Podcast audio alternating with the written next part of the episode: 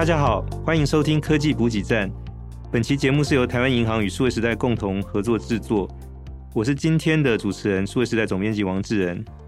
随着全球气候的持续暖化，极端气候频传，那对于整个气候治理以及变迁上面的因应，其实已经成为一个全世界大家共同的目标。那在这当中，其实金融工具跟产品能够发挥一个什么样的角色？那特别是在过去这十年当中，以及接下来关于绿色金融作为一个推进整个绿色环境以及相关的 ESG 永续这方面，其实是一个非常重要的一个议题哦。那特别是呃，在金融的相关领域里面，其实金融授信、绿色授信这个是一个呃，怎么样去协助，也扮演一个非常关键的角色。所以我们在这一期节目里面，我们邀请到的是资深专家。来一同聊一聊什么叫永续授信，对于我们的社会跟生活会带来哪些影响？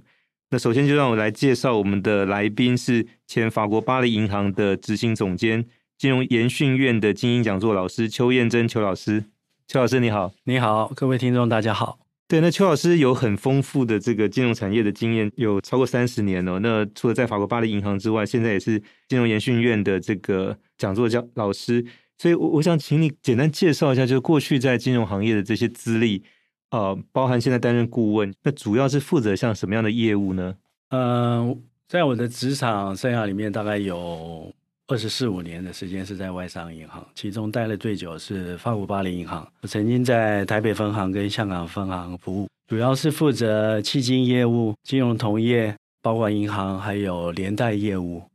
那有很长一段时间，我其实负责大中华区的连带业务，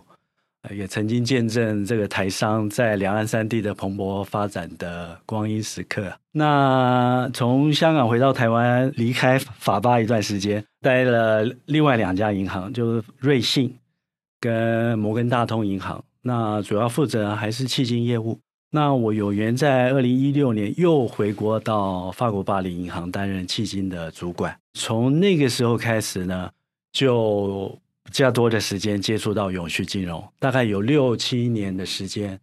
我亲自负责这个法巴在台湾离岸风电、太阳光电的融资案，还有一些顾问案。我本身也负责在台湾推展这个永续融资、永续授信的观念。那过去两年在台湾金融研训院担任讲师，还有他们的课程顾问，我觉得特别有意思。透过一些教育训练、案例的分享，一些工作坊，分享一些我的实务经验，也是我人生这个阶段的使命。那邱老师刚才其实提到，像是永续融资、永续授信哦。那当然，这个概念不是说永远都这个融资给这个企业，或永远。授信给这个企业，它其实分开来，就是你要企业先达到永续，银行才给你融资。哈，企业要先达到这个标准，银行才给你授信。其实它是两个概念合在一起的。那特别是永续授信，这个是一般我们听众朋友比较少听到或者接触到的。能不能真的永续授信这个概念跟实务操作上，就是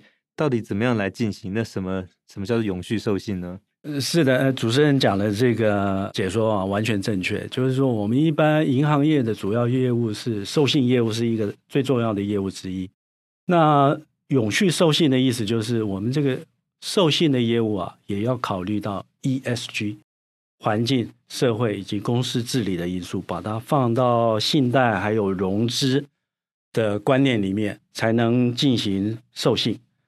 那因为我们现在呃，环境变迁的因素呢，企业进行转型，所以银行业也要设法降低对高碳排、高污染还有高度社会争议的这些企业的授信案，你可能要限制这个这方面的授信，或是降低，或者像欧美银行啊，已经对这个烧煤炭的这个火力电厂已经停止授信了，很多欧美银行已经都停止授信，这就是所谓。这个永续授信的概念，国内银行业啊，目前也因为这个 ESG 那个策略的转变，那银行业呢，就是也带进更宏观的永续发展策略，包括它的授信策略也要加入这个 ESG 的概念。那具体来说呢，很多银行业已经明确定出来他们有关永续授信要达标达到多少，然后另外一方面也要降低对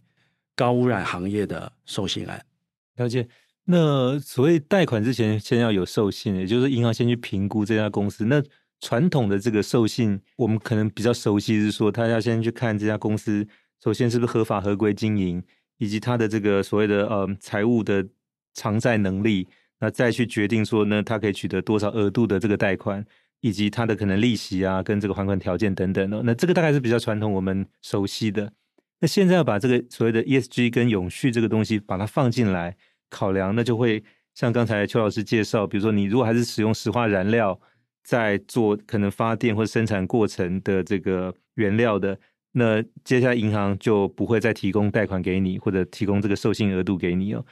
那这一块其实当然讲起来是比较易懂哦，但实际操作上就是说，因为这个对银行来讲去评估。就这个被授信的对象要考虑到，就包含就是说像绿色减碳等等，那这个比较不是他过去所熟悉的业务哦，所以通常来讲，就在评估一个像这样绿色授信的案子的风险大概会是什么？那对银行来讲，就是说在处理像这样案子的时候，怎么样去跟他所要受被呃授信的这个对象，针对可能要达成的这个永续目标，协作合作或者讨论呢？对，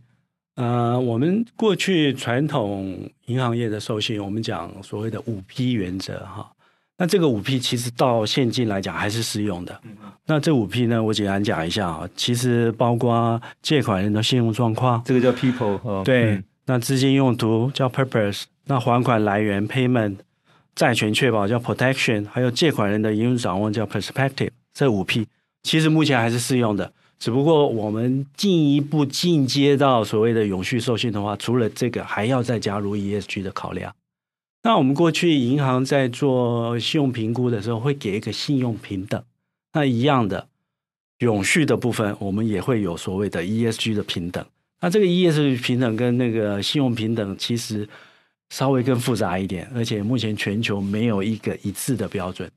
对，因为在传统的这个所谓的企业的信用平等。我们比较熟悉，比如像 Moody's、穆迪哈，对，或者 Standard Poor 就是标普的这个部分。那现在在 ESG 这一块，有类似像这样的机构在做这样的事情吗？是的，比如说 S M P、Moody's，他们除了提供企业的信评以外，他们也会有另外一组人呢，是专门提供 ESG 平等的，有不同的平等，其实是分开来的。那他看的面向不一样，信用平等可能看客户的获利能力。他的财务结构，还有那个股东结构，对。那 ESG 的话，其实比较简单，说简单也不简单哈，就是说有关环境、社会还有公司治理，它有不同的面向，然后甚至包括产业别应该看重哪些关键的永续 KPI，它都会进行一个问卷调查，或者是根据企业发布的这个永续报告。还有它公开的媒体资讯，综合评估，给这个企业一个永续平等。那这个平等的结果呢？就是过去像如果是针对他的企业的这个，就是整个信用的部分的话，会有像 AAA 加 AAA 等的。那现在在比如 ESG 这边的平等也会类似吗？呃，这个就比较复杂，就是目前国际上的永续平等呢，大家平等的方式不太一样。比如说，你刚才讲三个 A 三个 B，那 Moody's 还是沿用它的性平跟永续平等是一模一样的，三个 A 是最好的，三个 B 以上都算中等。啊，比如说两个 B 以下是做的稍差的。那 SMP 它是用分数，分数越高越好。那比如说还有一个目前台湾很多企业他们有给平等的叫 Sustainalytics，那他们是分数越低越好，就是说永续的呃 ESG 的风险比较低。转型风险比较低，那分数越低越好，所以大家平等的方式还有用的方法也都不太一样。嗯哼，但是呃，虽然说方法不一样，但是对银行来讲，要评估这个企业的授信的这个部分，还是有一个专业机构的评分出来的结果要参考。是的，对，是的，嗯、而且目前以台湾来讲，有几家永续平等机构是目前。呃，台湾或是亚太市场，呃，我刚才提的那个 Sustainalytics，他们是跟雅虎 Finance 有合作。如果你上雅虎 Finance 的网站，它除了股票价格趋势，它最后一边会提供你一个这个企业的永续分数是多少？那这个永续分数就是由 Sustainalytics 来来评分的。那目前台湾有三百多家都有这个分数，其实投资人其实很容易去查它的永续的分数是做做的怎么样。对，那台湾上市贵公司加起来有上千家哦，所以现在是有三百多家是有提供这个分数。对，对，意思说可能还有七成的，可能现在正在进行或者接下来要要要揭露要发布的。是的，是的。他们是这家公司，他们是用企业的公开资讯还有永续报告来做评的。那刚刚你有提到 S M P，S M P 是比较复杂，它是要用问卷调查，非常长的问卷，然后它才会给你一个分数。那目前 S M P 呃，台湾有三十几家是被他们选中，是那个道琼永续指数，这个是目前呃永续界我们讲是金像奖，非常困难。必须是全球排名前十名啊，平等排名前十名才会被他们包括在那个永续指数里面。S M P，嗯哼，那像这个部分，就是当然一方面先从这些 ESG 相关，帮参考这专业机构所做的这个结果去评估这个企业，决定它的这个授信的额度跟它取得的贷款数目。那另外就是说，嗯，还有一个叫做他怎么样去申请一个叫永续连结贷款，就是说他有些业务是相关。有些不是那么相关，但都必须要在符合 ESG 的这个范畴底下。呃，目前永续融资的发展里面有两个是成长最快的，百分之五十还是跟绿色的贷款有关系，叫绿色债券或者是绿色贷款。那这种贷款是要专款专用，你必须用在绿色项目。那还有一类就是比较有资金、比较有弹性的，不需要专款专用的，但是你的贷款或是债券的利息呢？还有利率呢，必须跟企业的永续目标挂钩。所以不同的行业有不同的永续 KPI，然后你要设一个目标，那目标达标了，可能可以减码。那像债券类的话，你如果目标没有达标，可能会有一个 penalty，就你的利息要变，利息要加嘛，嗯、利息要加嘛。嗯、哼这一类的就叫所谓的永续连接债券，或是永续连接贷款。嗯哼，哎，这是目前也是成长。非常快速的一类永续金融商品，是那像金融商品这一块跟永续相关的，其实也在持续发展当中哦。那邱老师这边能不能也跟我们听众朋友也可以分享有几个目前可能你有参与或者有经手或者呃了解的这个成功的实务案例，帮助我们更加去理解，就银行怎么样透过绿色授信这件事情来支持，除了这个。一环境之外，就是另外 S 跟 G 的部分，就是社会跟环境目标的实现。好的，我举几个我之前在法国巴黎银行跟台湾银行一起主办的案子。呃，其中一个是台湾第一件绿色贷款，是由沃旭能源，它有一个两百五十亿台币的，它是个离岸风电的公司。是的，沃旭能源是目前全世界最大的离岸风电开发商，那它也是目前台湾。呃，有关我们要发展离岸风电最大的一个开发商，那他在台湾直接借台币哦，他来台湾借了两百五十亿的绿色循环贷款，这是台湾第一笔绿色循环贷款，而且是符合这个国际连带市场的标准，而且也有一个 ESG，你刚才提的 ESG 的平等机构给了一个平等，那获得的平等是最高级的深绿。他们的平等最高级深绿，这个跟政政党倾向没有关系，呵 呵但是它的评级深绿就是最好的一个评级，它是有一个公开的评级。那这个是一个指标性的案例。那沃旭后来也在台湾发了第一档的台币的绿色债券，那也是由法巴还有台银共同来当承销商。那后来二零二零年，他们又发了第二笔的这个绿色债券。这个所有的资金其实就是用在大彰化的离岸风电的计划。那再来举一个例子，就是法巴曾经帮这个莱雅集团发了一个永续连接债券，法国的这个莱雅，法国的莱雅集团。嗯、那其中一个，它其中一个永续指标的承诺，它是要在二零二五年要百分之百使用绿电。那莱雅集团在台湾的办公室刚好是在台北一零一，他们也透过台北一零一购买绿电。所以他们在台北呢，也是这个要达达标的一个重要的这个贡献者之一。那他们已经已经实现了啊，他们就是透过一零一已经买到绿电啊，这个就是所谓永续连结债券。那还有呃，目前台湾啊有一笔最大最大的连带案由台银主办的去年帮住都中心，那这笔钱是所谓的这个社会贷款，那这个社会贷款就是用来做社会住宅贷款。那有关社会住宅的贷款，目前是亚太区有关社会类的这个永续融资的贷款一个重要的成长的的类别之一。那今年啊，整个亚太区最大的社会责任贷款的连带案呢，其实是由印度国家银行举办的一个十一亿美金的连带案。比较特别的是，这个连带案里面有二十二个参贷银行，其中有十五家是台资银行。可见我们台资银行啊走得非常快，不但台湾，那整个亚太区的这个永续金融，我们台资银行也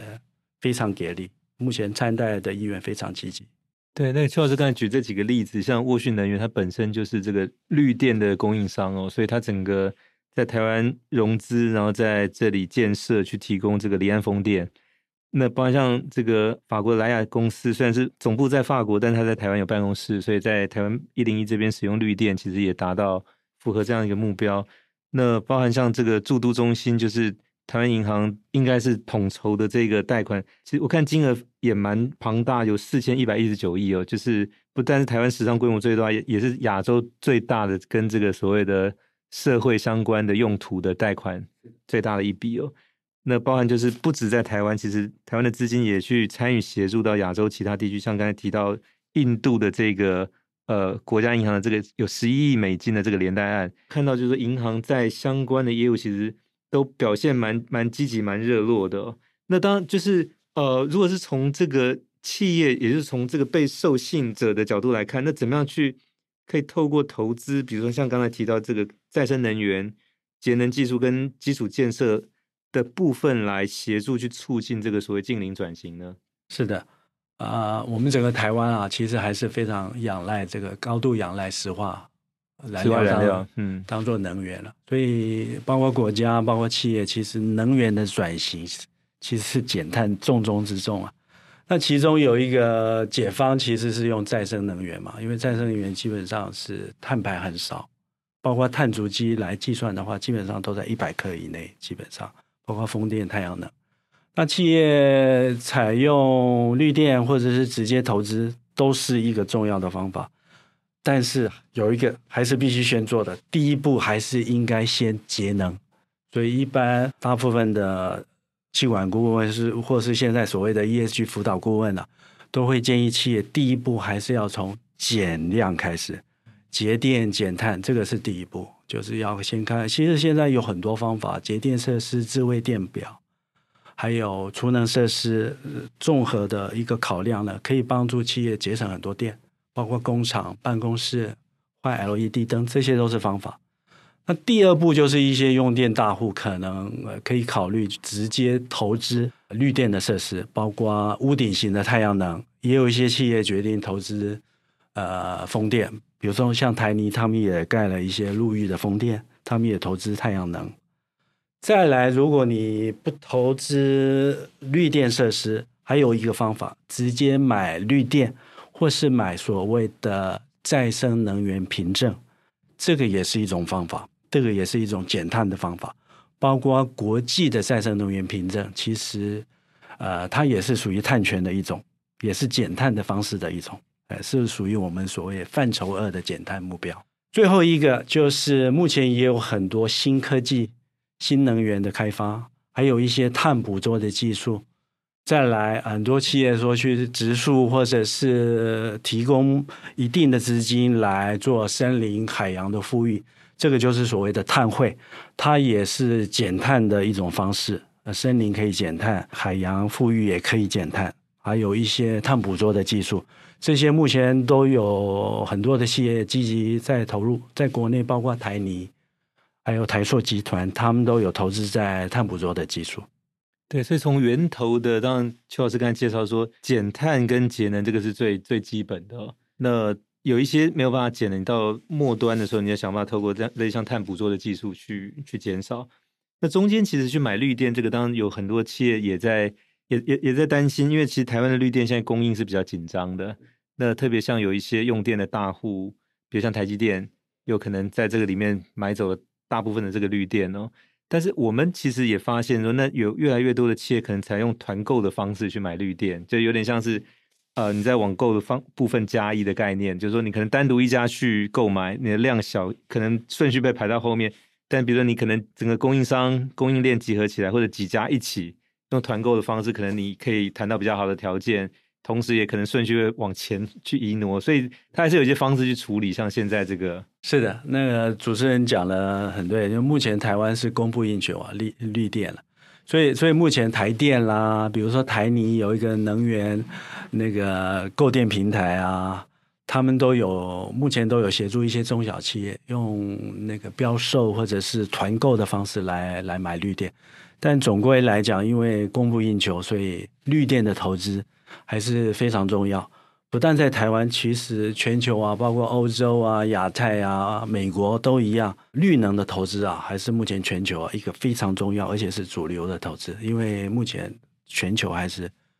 呃对绿电的需求非常非常强烈。是，那特别说以前如果是这些绿电的供应商，他其实发完电之后只能卖给台电嘛，嗯，但现在这个管道也开放，就是他其实可以直接去找企业客户去谈定。比如说签约，就是未来三年五年，可能我就直接供应给你。那只要你能够拿到像这个客户的合约或者意向书，其实要再回过头去跟银行申请这个绿色的这个呃，就是额度或者是贷款，相对来讲也会比较容易。是的，呃，比如说像台积电，他们需要的绿电非常多，那台积电跟沃旭能源就签了一个，不是只有三五年，他们一签就签二十年的购电合约，啊，这个就是百分之百绿电的合约，百分之百。那以台积电来讲，他签了一个二十年，可能他要来融资，其实是 OK 的，很 OK 的。那目前中小企业碰到一个比较困难的问题，就是它的债性没有台积电那么强。那他要买绿电怎么办？那其实目前来讲，呃，我们国发会有成立一个国家融资保证中心，他们目前有在规划一个机制，就是提供一个保证。让这些企业透过团购或是个别也好，提高它的在线，能够来跟这个电力事业，比如说台电或者是再生能源业者购买绿电。那目前有一个这样的机制正在规划当中，可能很快会有新的机制来协助一些中小企业购买绿电。所以就是说，等于是用团保的方式来来解决可能你个别企业因为规模或者说受限于你的营业的这个呃项目的部分。比较难取得绿电，对，但是透过像这种类似以前像中小企业，比如信平等等之类的，是的，信保，类似中小企业，你讲，你你讲的是是绝对正确，就是类似信保了。那由国家融资呃融保中心来提供一个保证，那有这个保证以后，因为是国国家的保证，那可能售电方就是可以签更长的购电合约，或者是这个债性就可以增强。那银行也愿意融资，是，所以这个节能减碳不只是减少这个碳的排放，其实它回过头现在正在影响金融业，比如提供这个绿色的这个授信、绿色金融，包含债券、包含贷款，那甚至将来也改变了这个能源供应的模式。比如说过去只有台电独家可能贩售，那接下来就是呃，只要符合绿电发电的这些业者，也可以自己去提供给这些需要的企业，所以。很多的一些变化，包含生意的变化、商业模式的变化，其实都伴随着这个一路在往前在推进哦。所以，最后想请教，呃，邱老师这边说，这个变化其实伴随的都有机会跟挑战哦。那当然，我们刚才有看到有些机会。那在挑战面呢，就是说，对于不管是企业或者金融机构来讲，要在这条路持续往前走，达到一个所谓的永续社会的这个展望，那可能有哪些挑战是他现在需要注意的？是啊，其实呃，我目前面临的挑战还是非常非常严峻的。比如说，今年其实有发生好几场野火，加拿大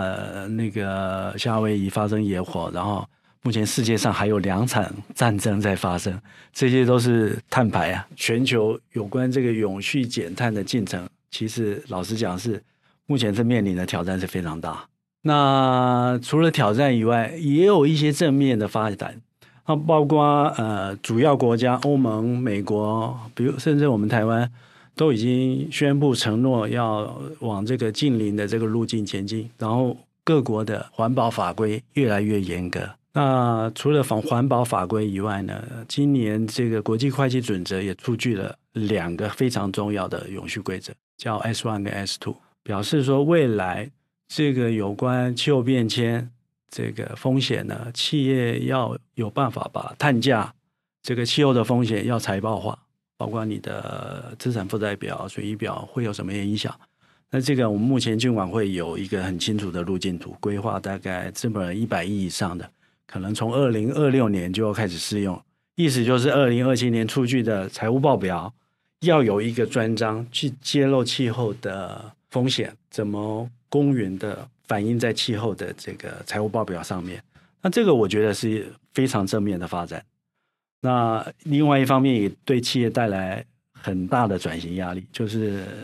要即刻要采取行动来做这个转型。是，因为这个反映在财务报表上，相当于就是有一套绿色会计的方式去帮他处理。那过去的会计准则主要还是财务数字哦，那接下来就是要把这个跟减碳相关的这个东西，也要能转化成财务数字，去在报表上去揭露、去表述出来。那当然，这个对于一般企业来讲，这个会是一个新的功课要去完成的。但是如果没有完成这个功课，相对就是你的报表没有办法提交，那当然后续的相关的。很多问题就会产生，所以必须就像您讲，就在二零二七年第一批可能资本额一百亿以上，就像前几年我们在推要出那个所谓永续报告书一样，先从这个资本额大的公司逐步是往下到一般的公司来哦。对，那这个看起来是一个不可逆，只能是持续往前推进的一个过程哦。那同时就是说，除了对企业跟金融机构之外，就是最后想请教邱老师说，那在这个整个我们在谈就是绿色金融的发展的路径上面。那一般民众可能可以怎么参与进来，或者说跟他们的关系会是什么呢？其实这个永续转型其实会影响到我们每一个人呐、其实气候的变迁可能会影响到地球上的每一个公民啊。那与其我给这个听众什么建议，就是说也可以采取什么行动。不如大家也可以想想看，说自己的使命是什么。比如说，我今天跟主持人来这边录制这个 podcast，这个这个也是一个扩大影响力，做一个宣导，告诉大家说气候变迁很严重，我必须采取行动来减缓这个气候变迁。那企业更需要努力的来做这个转型。那可能各位听众也可以自己想想看，你的使命是什么？你现在就可以做一点什么？进一步的话，你怎么发挥你的影响力？那如果每一个人都可以扩大他的影响力，我相信，呃，可能我们的近邻转型就会更乐观。好，我们谢谢前法国巴黎银行执行总监，以及目前是金融研训院精英讲座老师邱燕珍邱老师，今天到我们 Podcast 节目来跟大家分享从绿色授信、绿色金融到最后绿色会计这一块。整个呃，从概念到实际操作的经验，那这个对企业、对金融机构来说，其实已经是持续在进行的一个目标，并且有很多已经有初步的结果。那不管怎么样，这个是一条没有回头路可走，只能持续往前。谢谢邱老师，谢谢，感谢大家的收听。科技补给站将不定期更新。如果你对于永续议题、金融产业资讯有兴趣，欢迎听众朋友订阅我们的节目，并且留下五星好评。希望大家会喜欢这一集的内容。我们下期再会。